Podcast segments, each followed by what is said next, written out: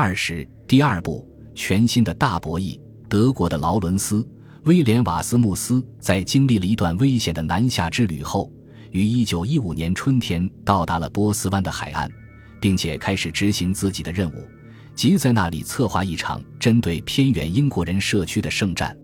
他穿着波斯的服装，流利地说着波斯的语言，假装自己已经皈依成为一名穆斯林。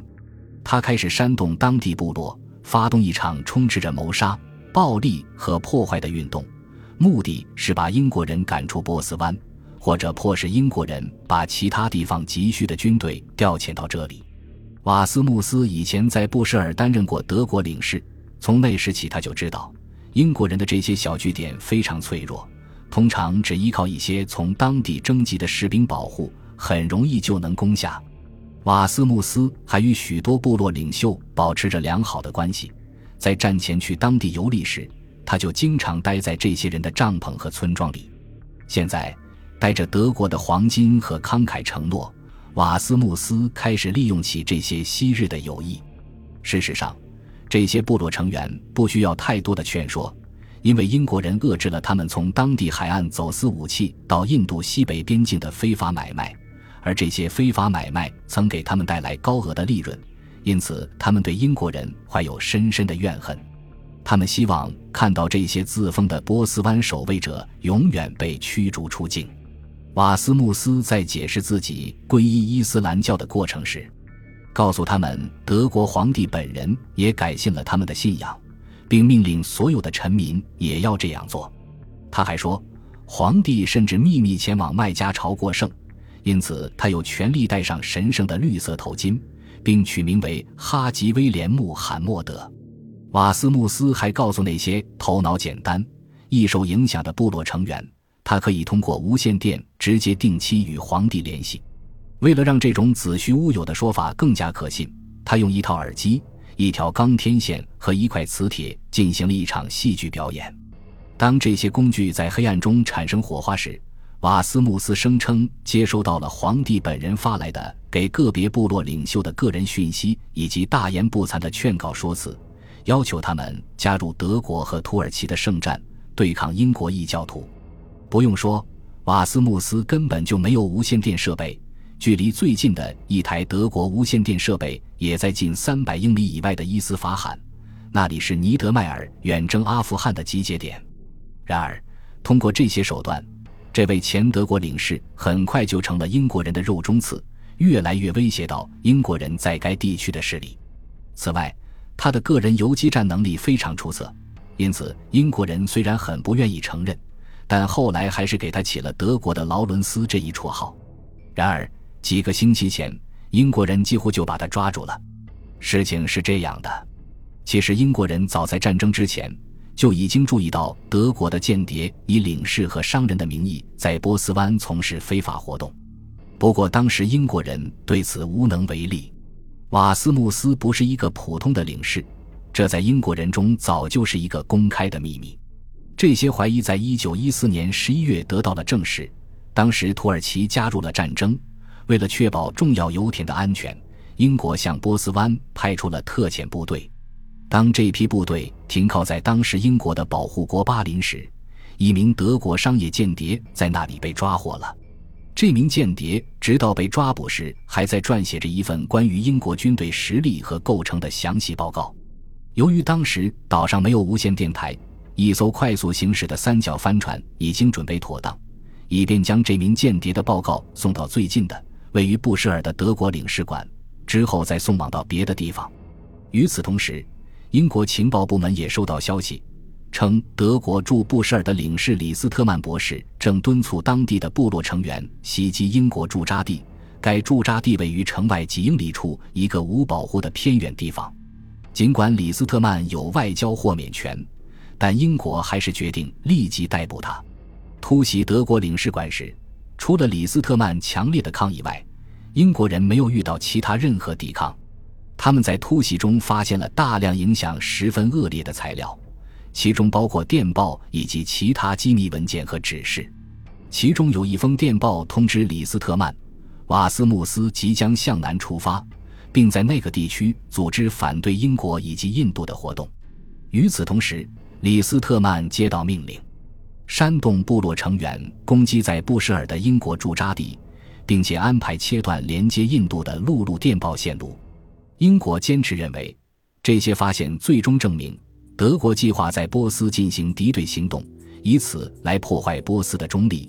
因此，李斯特曼的外交豁免权失效了。从查获的文件和电报中可以清楚地发现，其他一些住在波斯湾地区的德国人也参与了柏林的计划。因此，英国立即下令逮捕了所有能抓到的人。与此同时，李斯特曼被送往印度进行拘留。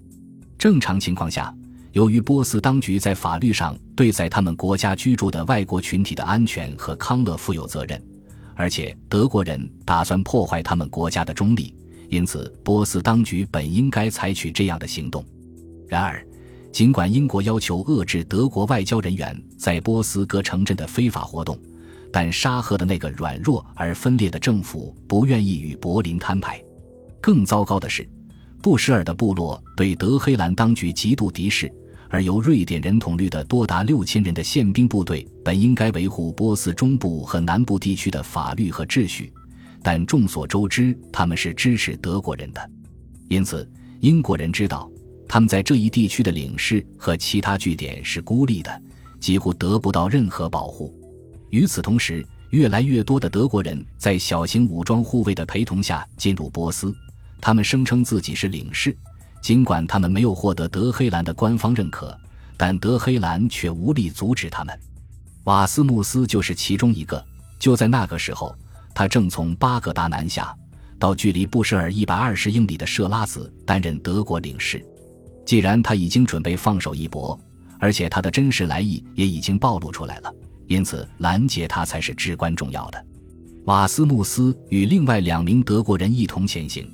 他选择了一条能尽可能远离麻烦的路线，尽管如此，他并没有理由怀疑英国人已经注意到了他的到来或意图，因为他没有办法知道英国人对领事馆的突袭以及他们的计划已经暴露了。他也不知道李斯特曼博士被捕的消息。他本来还希望在到达中途站舒什塔尔时，可以从李斯特曼博士那里得到最新的消息。因此，当瓦斯穆斯到达舒什塔尔时，他有些惊讶地发现，居然没有消息在等着他。不过，他仍然继续向前赶路。接着，在三月五日那天，他和他的同行者突然被一群受雇于英国人的骑兵袭击了。直到此时，他们才意识到，自己在一路上的行动很多时候都受到了当地间谍的严密监视，而他们已经直接跳进英国人设置的陷阱中了。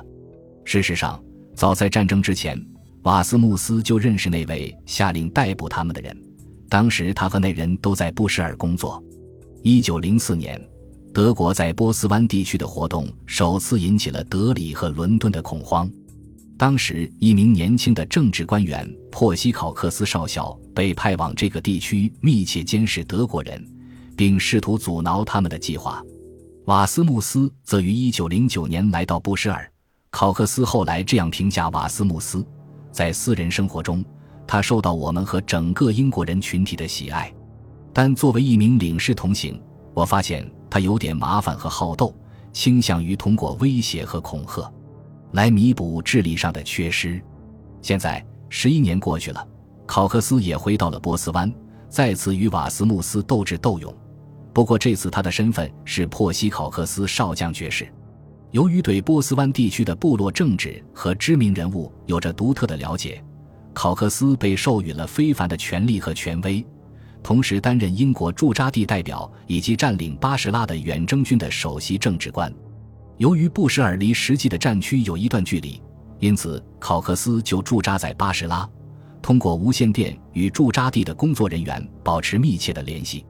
在得知瓦斯穆斯已被抓获后，考克斯手下的英国情报官员爱德华·诺埃尔上尉立即就被派往现场，他将带着一支小护卫队去把囚犯押送过来。路途中，诺埃尔收到了那帮雇佣骑兵传来的消息，他们问是否需要按照波斯的习俗为这些囚犯戴上脚镣和手铐。诺埃尔认为这样做是野蛮的，因此拒绝了。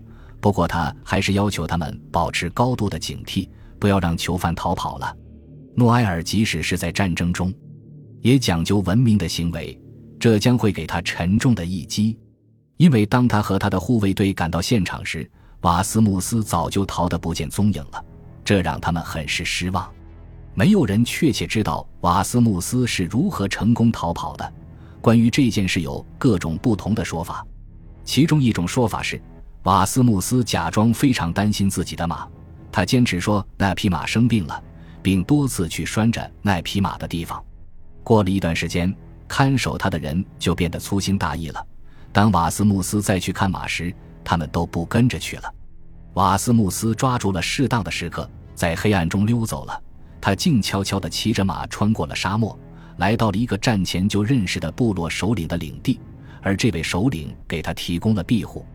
另一种说法是，他趁着看守人员一时不注意，悄悄地从帐篷边缘的下方钻了出去，然后光着脚逃跑了。然而，瓦斯穆斯的两个同伴以及其他队员就没那么幸运了。第二天早上，他们连同大量的煽动性文学作品、武器和弹药一起被转交给了诺埃尔看管。至少有很大一部分煽动性文学作品显然是为印度准备的，因为这些文学作品号召印度当地的军队叛变，反抗他们的军官，并且参加圣战。但这些并不是在德国人的行李中发现的全部东西。在瓦斯穆斯被迫放弃的秘密文件中有一个密码本。不过当时英国人还没能弄明白这是什么。后来，这个密码本被送到了伦敦的相关部门，那里的人一眼就注意到了它的重要性，并拿走了这个密码本。在他们手中的这个密码本将会改变整个战争的方向乃至最终结果。这些在接下来都可以看得到。本集播放完毕，感谢您的收听，喜欢请订阅加关注。主页有更多精彩内容。